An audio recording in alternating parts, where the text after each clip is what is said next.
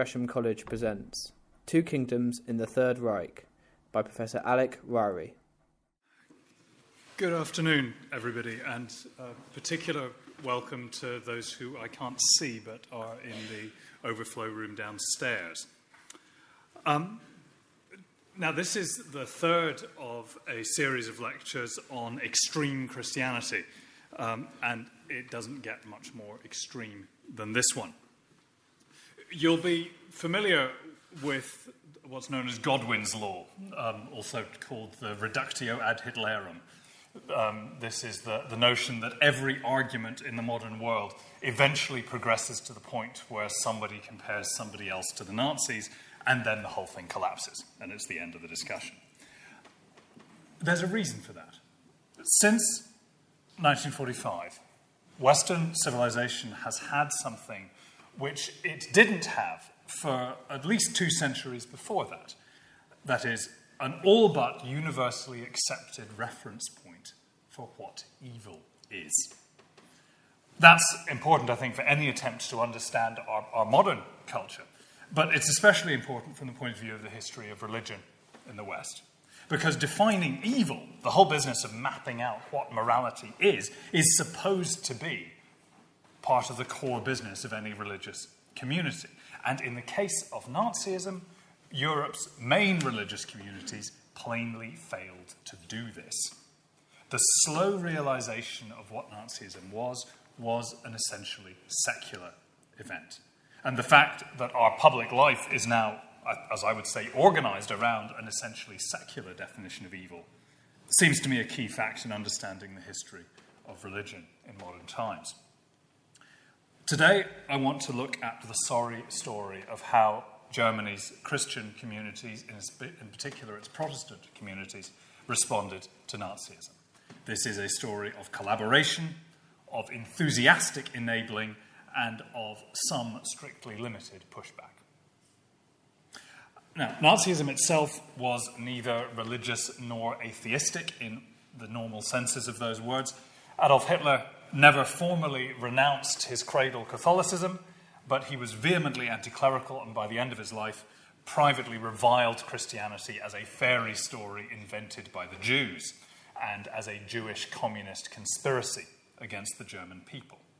But he also dismissed atheism, the creed of communism, as subhuman, and he mocked the attempt that some Nazis made to revive ancient Nordic paganisms.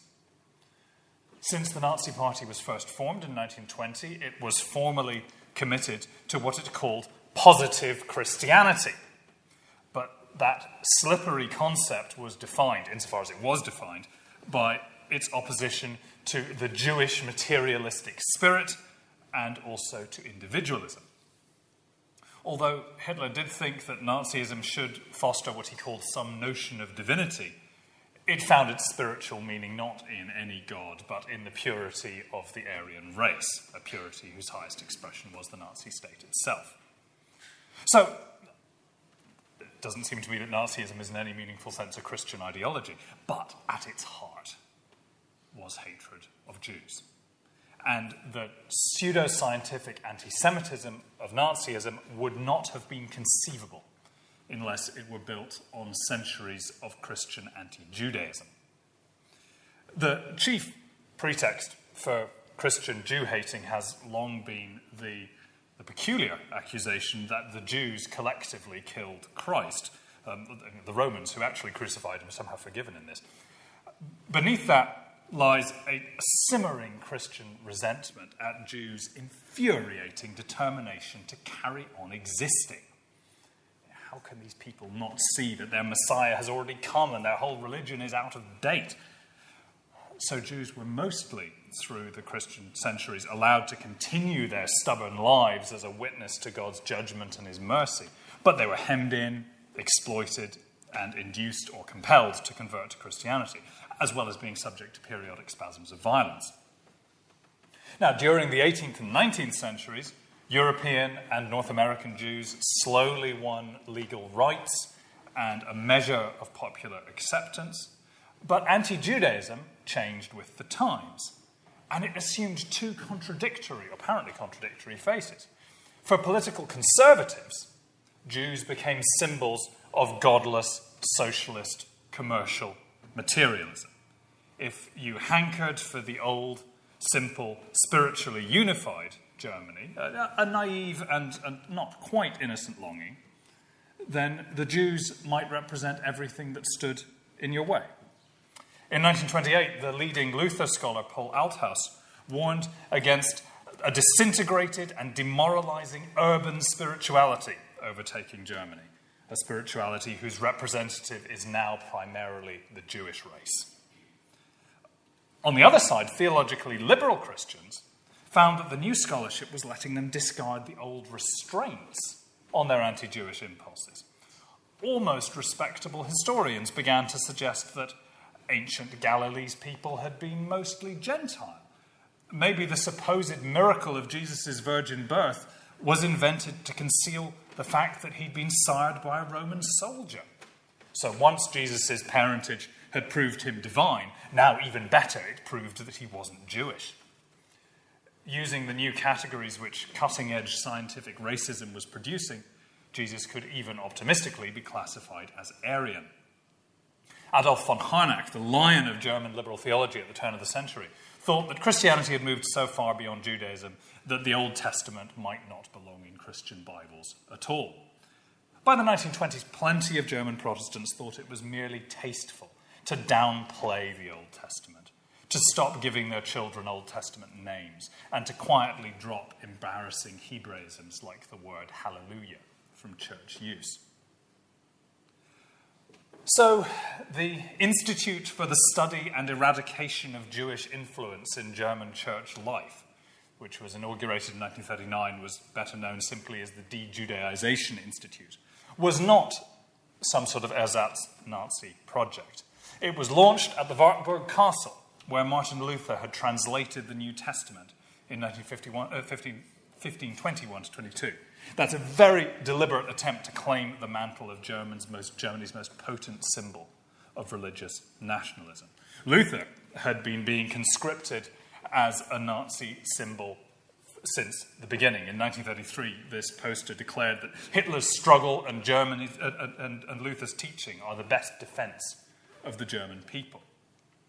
Luther's notorious pamphlet on the Jews and their lies was much reprinted by the Nazis.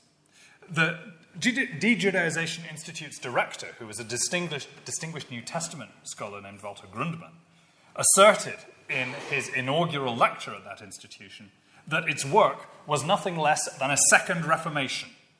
Luther had thrown off the Pope's stranglehold on Christianity, and now, he declared, scholars had likewise revealed the deformation of New Testament ideas into Old Testament preconceptions. So that now angry recognition of the Jewishness in the Old Testament and parts of the New has arisen.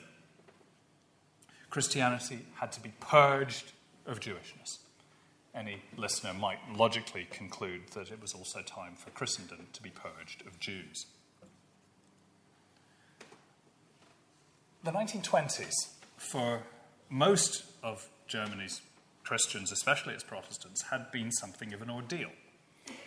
Their country had suffered an unexpected military collapse in 1918, a humiliating victor's peace, devastating hyperinflation, and then a cultural takeover by liberalism, licentiousness, and a mocking anti clerical secularism. The National Protestant Church, which had once been a repository of German identity, was cut adrift by the Weimar Republic. Communism and socialism, on the rise both internationally and at home, looked like a threat to the whole of Western civilization. Frightened, angry Christians, especially Protestants, voted overwhelmingly for right wing parties, and increasingly, this included the National Socialist German Workers' Party, known in their characteristic abbreviated style as Nazis. Their distinctive promise was a synthesis between ancient German values and the modern world. It's a message aimed at those who thought that the present was intolerable, but who knew that the past was irrecoverable. And the Nazis embraced some Christian language and symbolism. This 1932 election poster uh, presented 300 Nazis supposedly killed by communists as martyrs. And if the Nazis' violent style was distasteful, at least it showed that they would stick to their guns. They never actually won majority support, of course, but they won enough to be able to seize power in early 1933, in large part because much of Germany's political centre decided that accepting the Nazis was the only alternative to a slide into communism. Now, if anyone had mistaken Hitler's appointment as Chancellor for a routine constitutional transition, they were quickly disabused. In the spring of 1933, the Nazi regime announced its arrival with a wave of anti Semitic violence from its brown shirted stormtroopers. Hundreds of Jews were murdered. The scale of this is, is, is really now only, only now becoming apparent. Jewish businesses were boycotted, and the new regime swiftly enacted the so called Aryan paragraph. This was a law expelling Jews from all public offices. Foreign observers were shocked, and so were many ordinary Germans who neither loved Jews nor liked to see thugs smashing windows and beating people up in the street. Ahead of its regular meeting in Berlin in April 1933, the National Protestant Church Committee was deluged with pleas to speak out. At that meeting, most of the speakers did show some distaste for what was happening, but the vast majority recommended discretion. Plenty of them thought that the new regime was at least partly right. They compared the new regulations with the status of German Jews before emancipation in the 19th century. Maybe this was just a return to an old status quo in which Christianity had been closer to the heart of national life. There were those who truly believed that there was a threat of Jewish infiltration and takeover. Otto Dibelius, a Protestant bishop who'd preached at Hitler's inauguration, wrote that I've always considered myself an anti Semite. One cannot ignore that Jewry has played a leading role in all the destructive manifestations of modern civilization. Even so, there was at that April meeting real disquiet, a lot of which focused on the status of baptized Christians who were of Jewish ancestry. For most Christians, at least in theory, such people were simply Christians, but Nazi racial theories didn't allow the stain of Judaism to be washed away by mere baptism. All anti Semitic regulations applied to baptized as well as to unbaptized Jews. It was not too much to expect Germany's Protestant church to make some mild protest about these issues. But in April 1933, they decided not to, a decision that most of them stuck to for the next 12 years. The reasons include fear and wishful thinking, but also earnest theological principles. Martin Luther's theory of politics was based on his so called doctrine of the two kingdoms. This insisted that church and state are strictly separate spheres and must not encroach on one another's territory. By the early 20th century, that original theory had evolved or degenerated to the point at which the church doubted its right to express opinions on any political matter at all. It might, at a pinch, offer some generalized ethical principles, but it accepted that how to apply those principles in the messy world of politics was beyond its sphere of competence. In effect, if a government ever appealed to reasons of state to justify its actions, Lutheran churches had no reply. It was evident that God had permitted the Nazi state to take power, and the church could therefore hardly defy God's manifest will. Karl Barth who was the Swiss Calvinist theologian and, and the Nazis' most formidable Christian theological opponent, wrote in 1939 that that two kingdoms doctrine lies like a cloud over the thinking and action of more or less every course taken by the German church. He was thinking in particular of a recent incident in which a pro Nazi pressure group within Germany had challenged Germany's Protestant ministers to take an oath to Hitler as Fuhrer and virtually all of them had done so.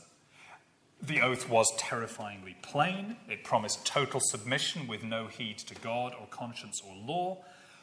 But Christian kings had been demanding oaths from their subjects for centuries. When the nation's rightful Fuhrer asks this of his people now, how dare they refuse? What really made this incident farcical was that the regime refused to accept the oath. Martin Bormann, Hitler's personal secretary, who was a consistent despiser of the churches, dismissed it as a purely voluntary and internal matter. So even when the state did not demand loyalty, Germany's Protestants couldn't stop themselves from giving it. Insofar as anyone avoided this trap, it was Dietrich Bonhoeffer, a young minister who was unusually quick to see Nazism for what it was. But in 1933, even Bonhoeffer accepted that there was a Jewish question which the state needed to solve, and that it had considerable freedom to do so as it saw best. He initially found his way around the two kingdoms principle by arguing that the basic function of the secular state is to preserve order.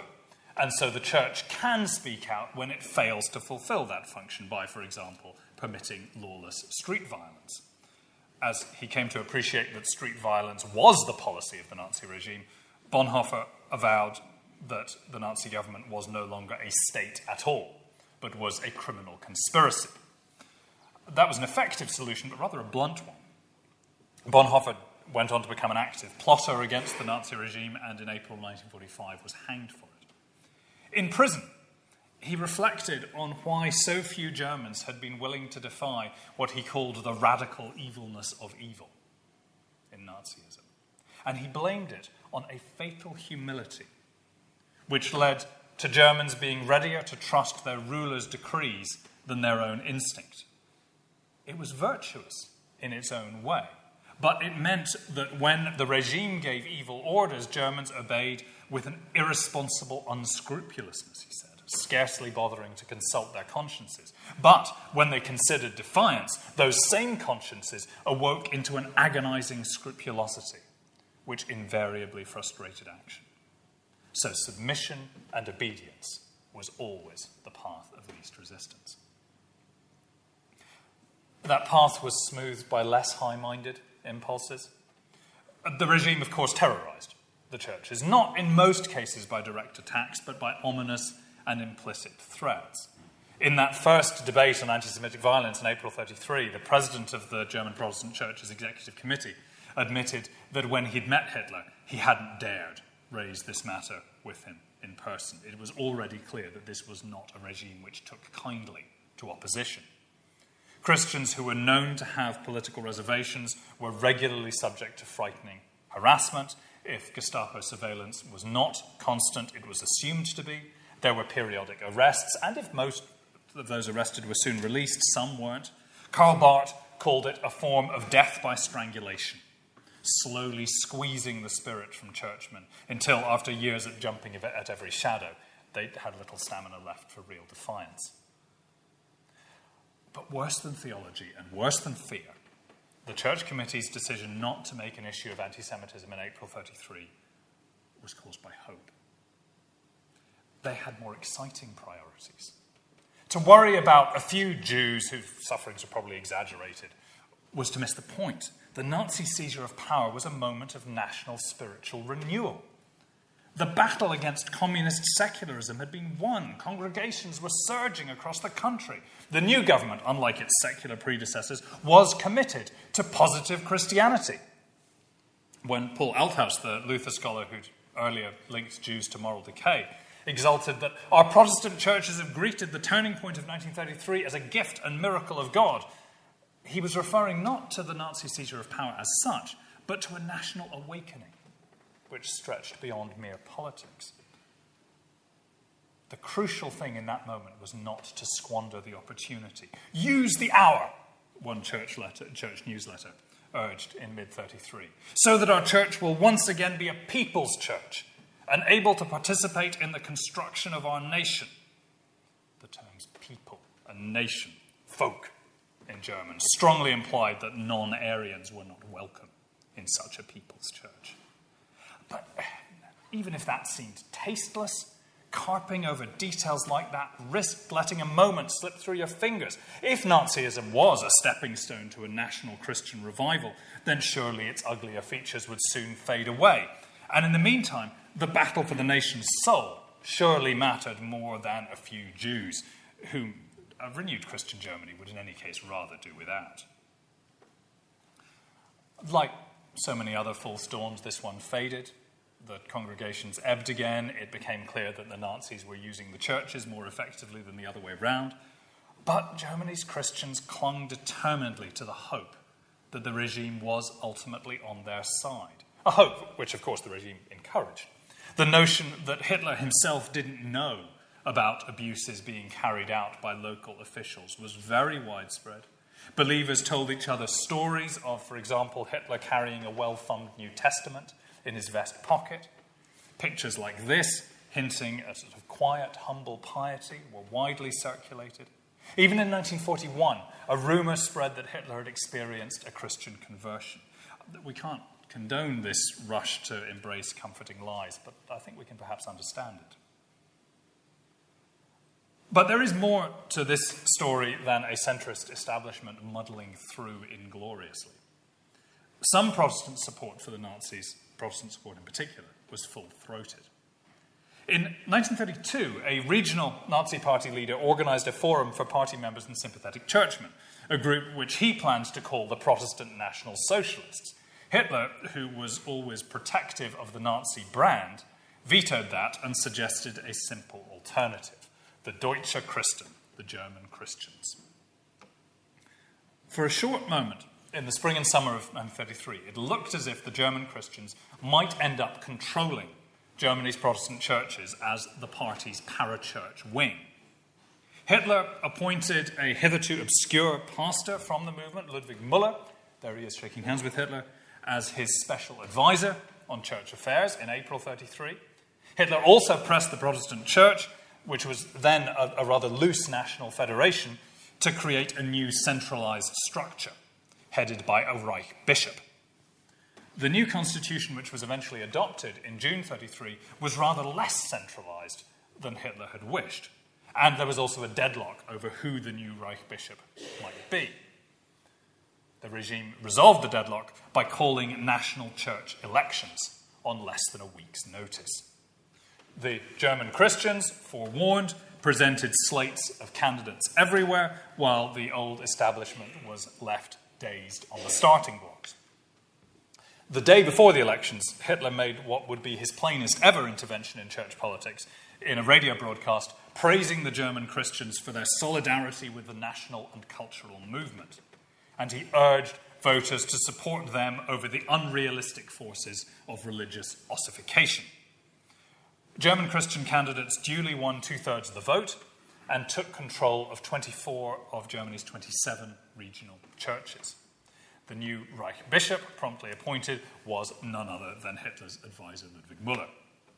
From then until 1945, because there were, of course, no more church elections, most of the formal structures of Germany's established Protestant church were firmly in German Christian hands.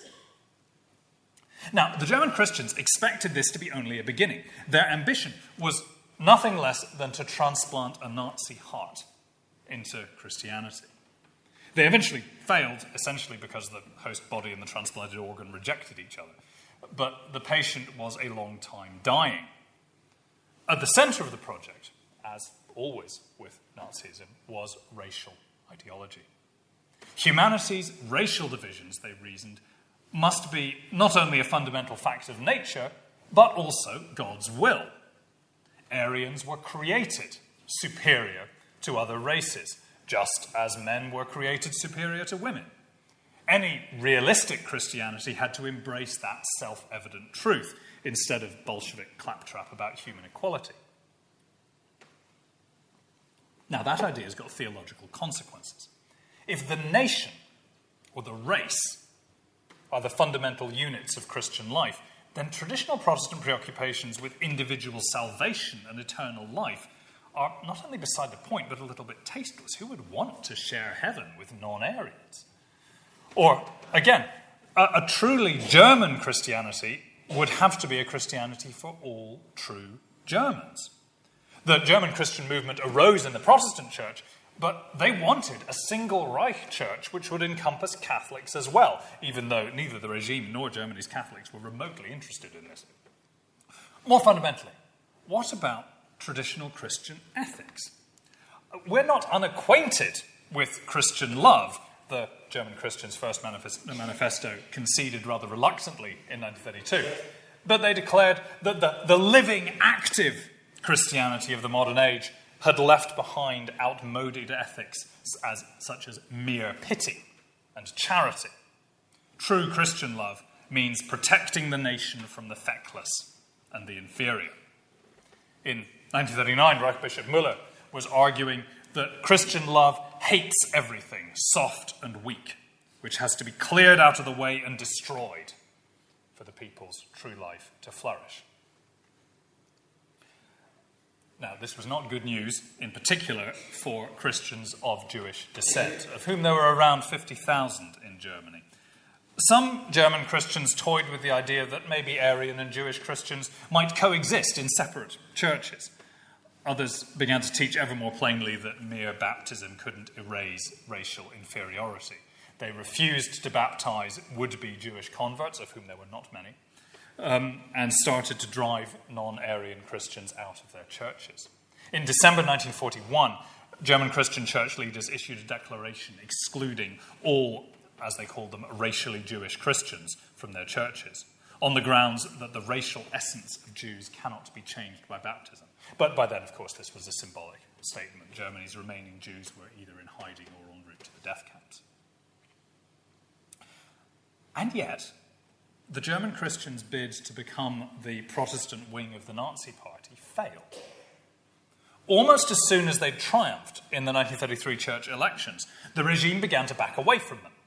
Hitler's deputy, Rudolf Hess, laid out a policy of strict religious neutrality a policy which quickly vindicated itself.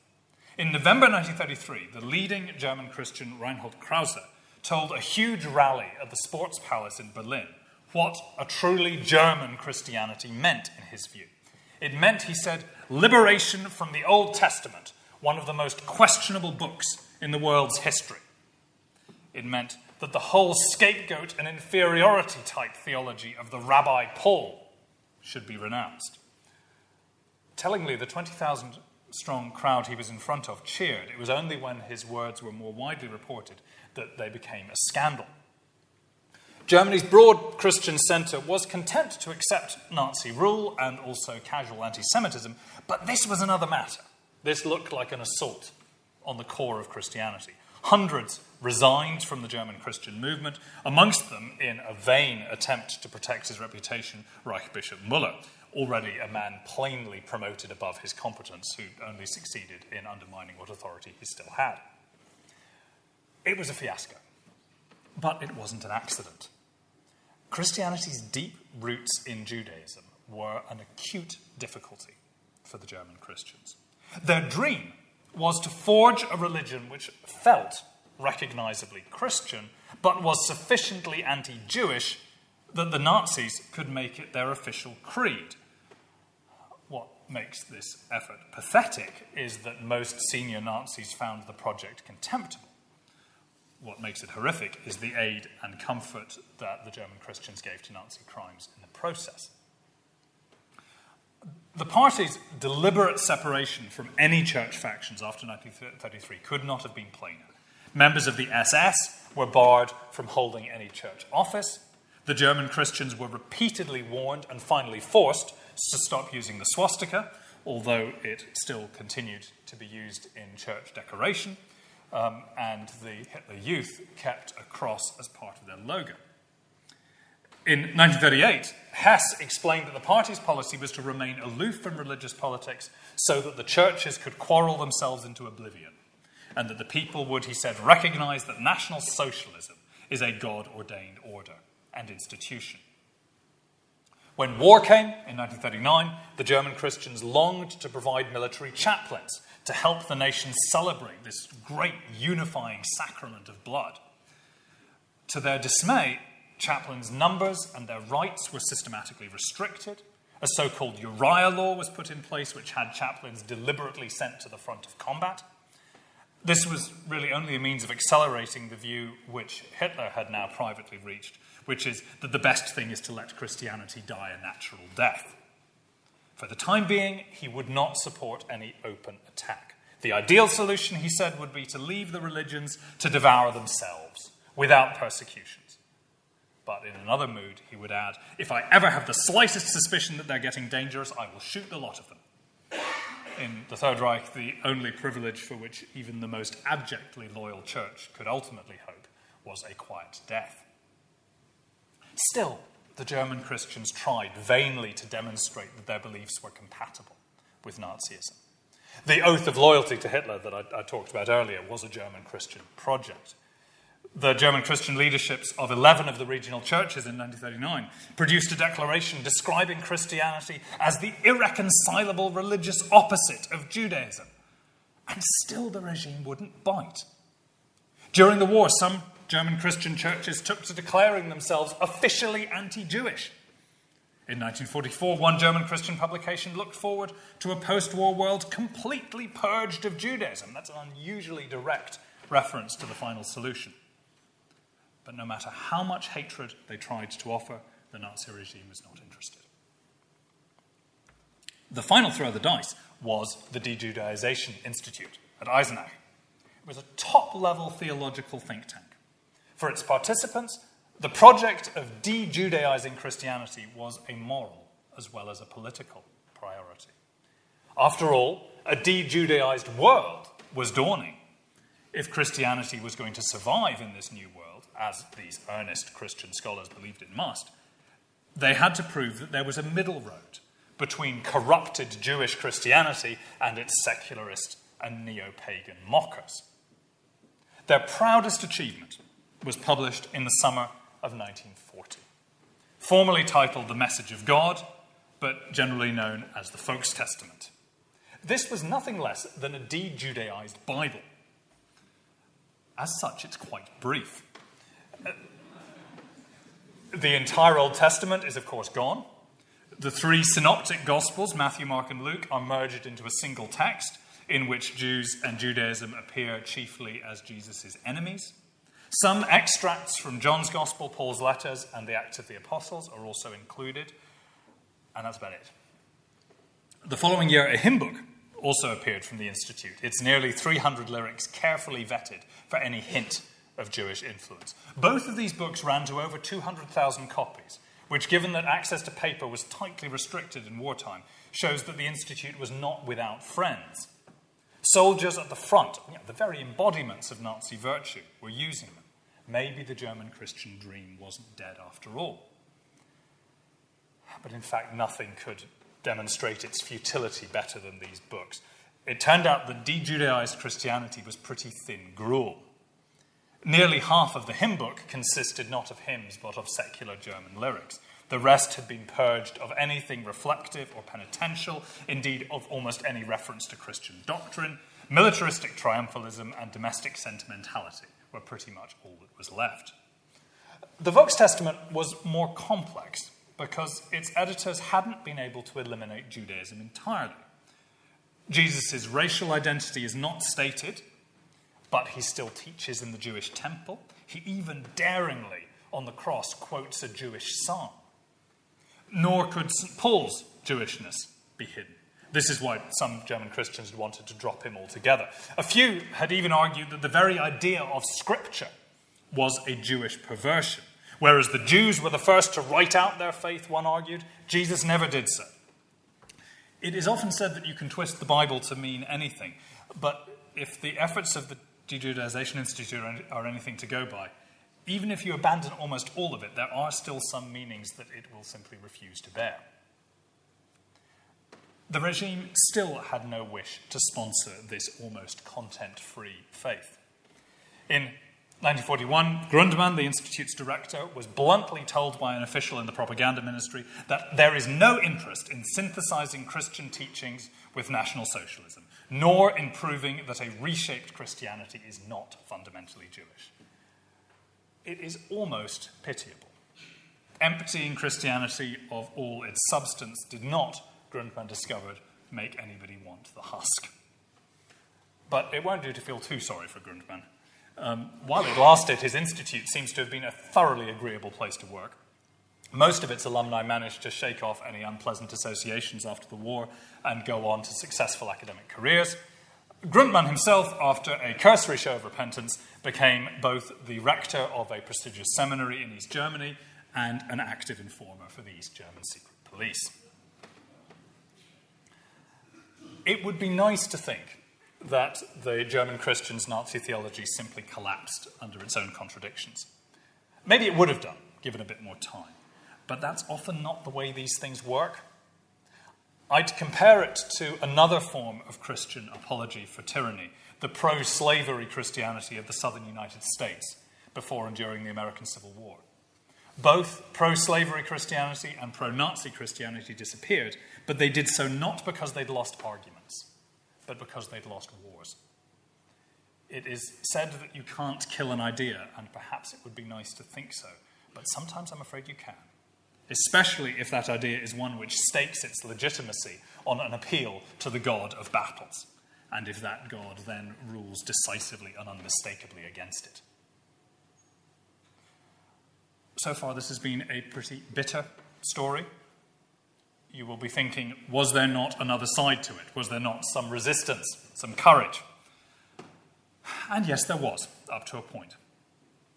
Some in Germany's Protestant church were queasy about the new regime from the beginning. When the church elections were called in June 33, the German Christians didn't quite sweep the board. A fledgling movement calling itself gospel and church. I mean, here you have the two campaigning alongside each other. Uh, this movement argued for strict independence for the church and managed to win control of three of Germany's 27 regional Protestant churches when the rest fell to the German Christians. Not much, but something. Those three, which were soon known as the intact churches, as against the destroyed churches of the rest of the country, those three gave non Nazi Protestantism an institutional foothold. As worries about the German Christians' overreach spread through the churches in late 33 and early 34, those three regional churches and uh, concerned ministers and people across the country formed themselves into a formal entity which they called the Confessing Church. Over a third of Germany's 18,000 Protestant ministers affiliated to it at its height. That number did fall away somewhat, but there were always more clergy who were members of the confessing church than were formal members of the German Christian movement.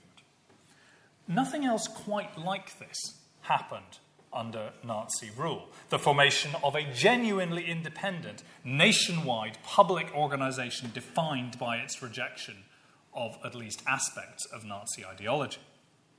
The formation of the confessing church and its survival throughout the Nazi Reich is a double demonstration of weakness. It shows the weakness of the regime, which, for all its pretensions to totalitarianism, could not, in fact, police hundreds of thousands of believers.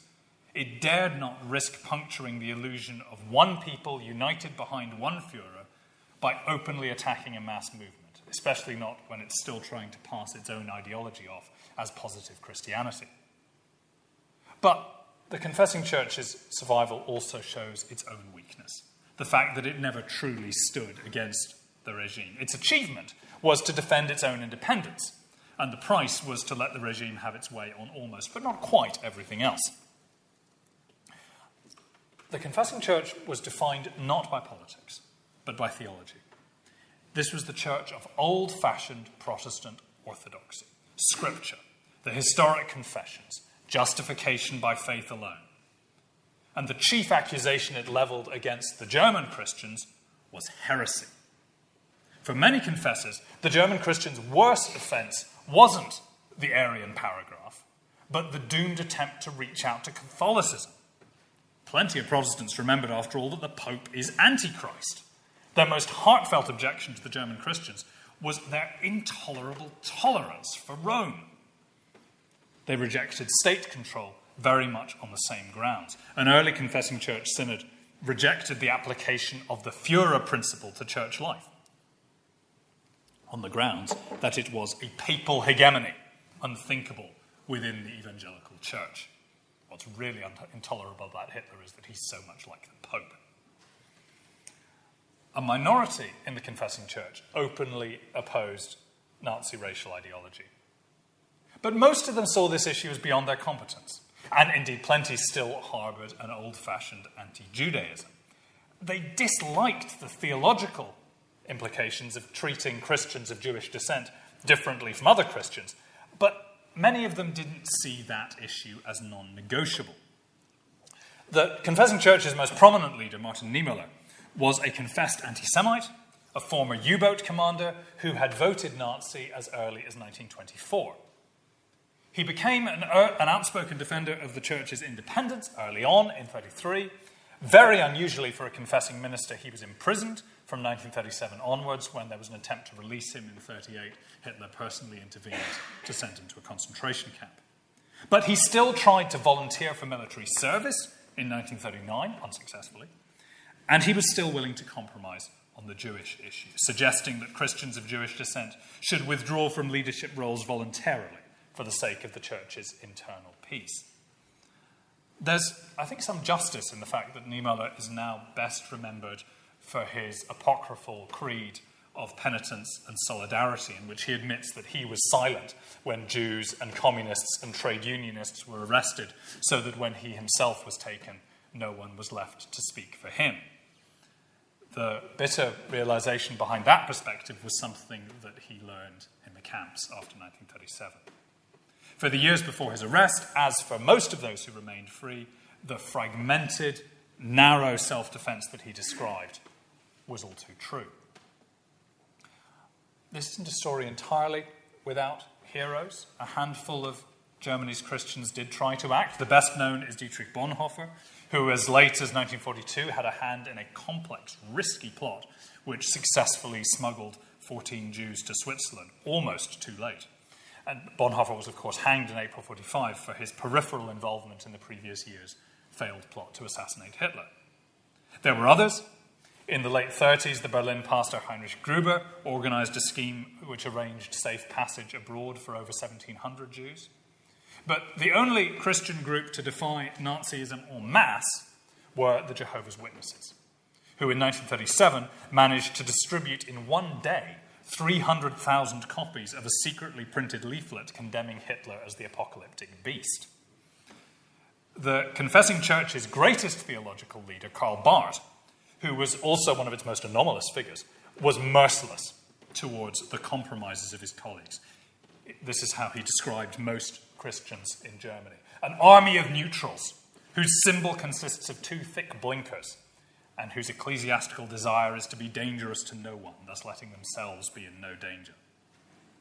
Now, those were bold words, and Barth didn't want for courage, but also relatively easy for him to say. Barth was a Swiss citizen. Once his opposition to Hitler had cost him his job at a German university and seen him deported in 1935, there wasn't much more the Nazis could do to him. Barth hadn't endured the 1914 18 war. He hadn't been weaned on myths of German national greatness and humiliation. And that gave him a degree of immunity to Nazi cant. But he was susceptible to his own more benign national myths. Um, in 1938 39, he was arguing that other countries had a duty to fight the Nazis, but he also backed Switzerland's neutrality he claimed rather awkwardly that Switzerland's peculiar calling among the nations was to be a place of tranquility amid the storm. It's not to question his sincerity to point out that these were safe sentiments to express.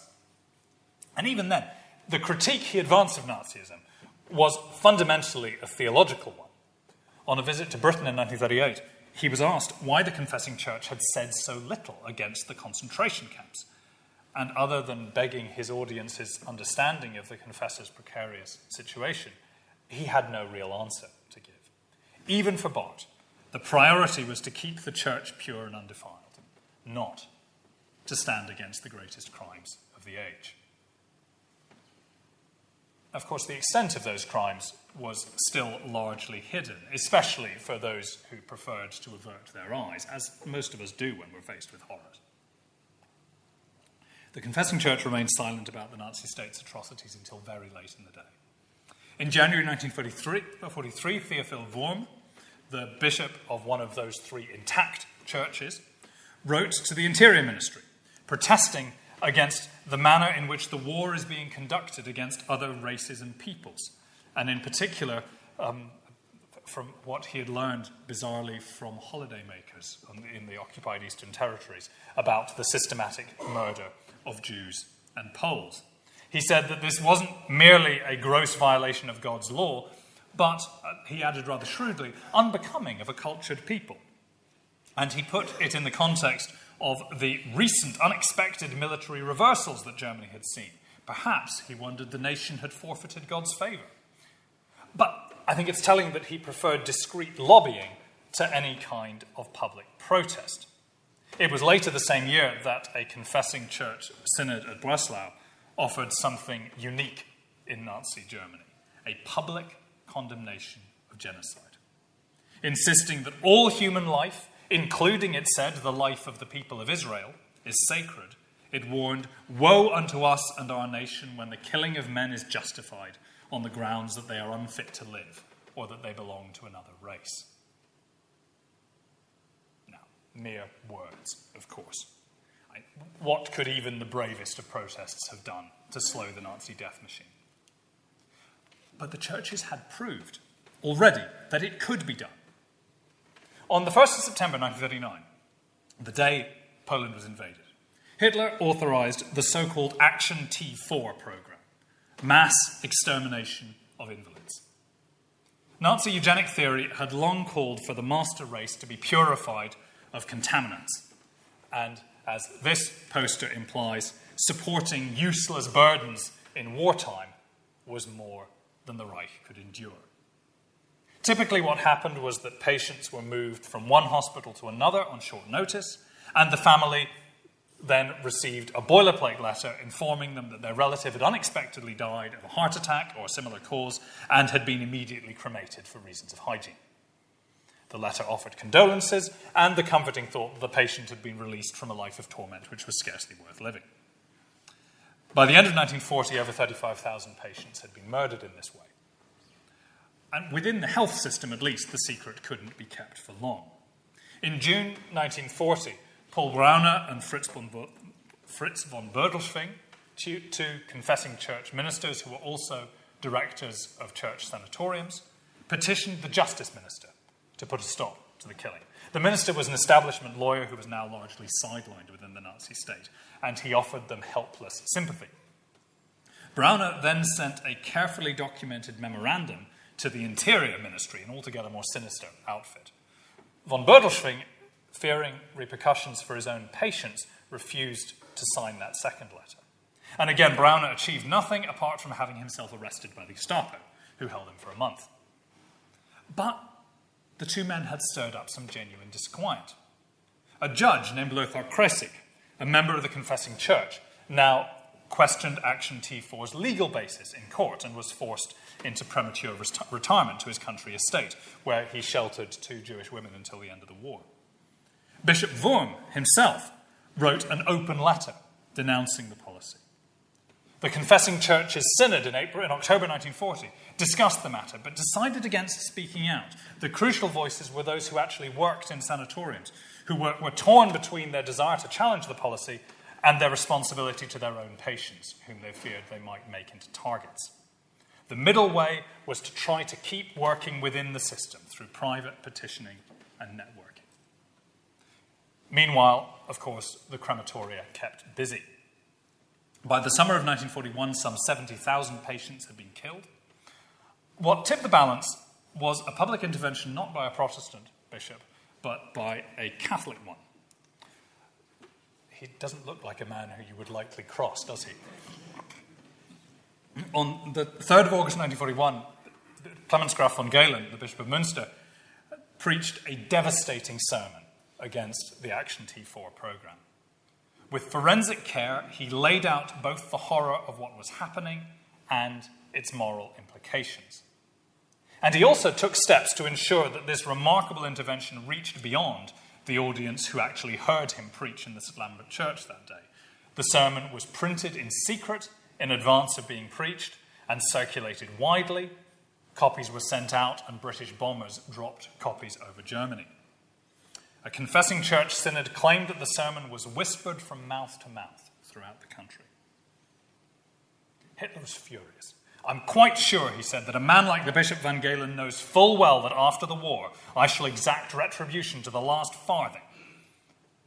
But he also backed down. The disquiet which von Galen had brought to simmering point was more trouble than it was worth. And on the 24th of August, three weeks after the sermon, Hitler signed an order ending the Action T4 program. Of course, the murders didn't actually end. Deliberate neglect and medical experiments continued to claim patients' lives, but the rate of killing did slow dramatically.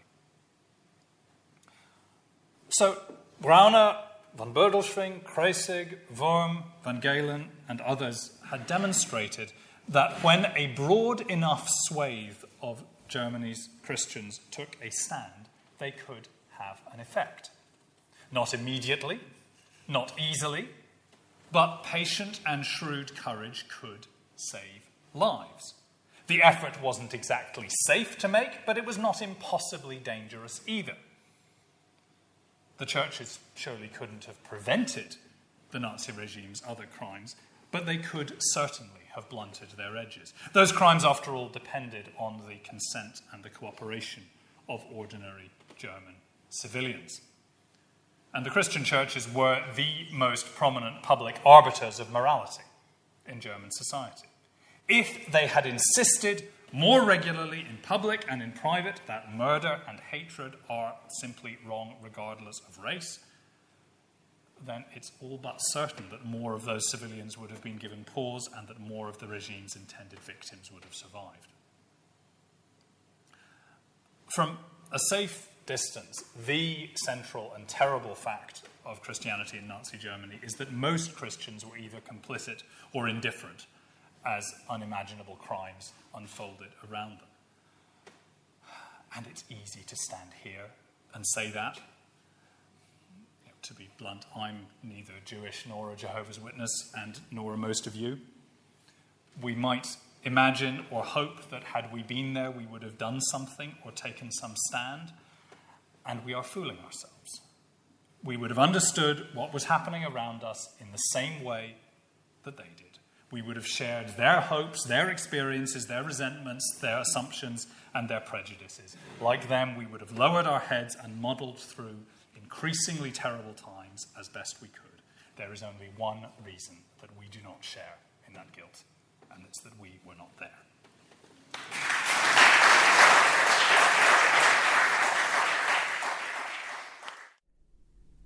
For more information, please go to www.gresham.ac.uk.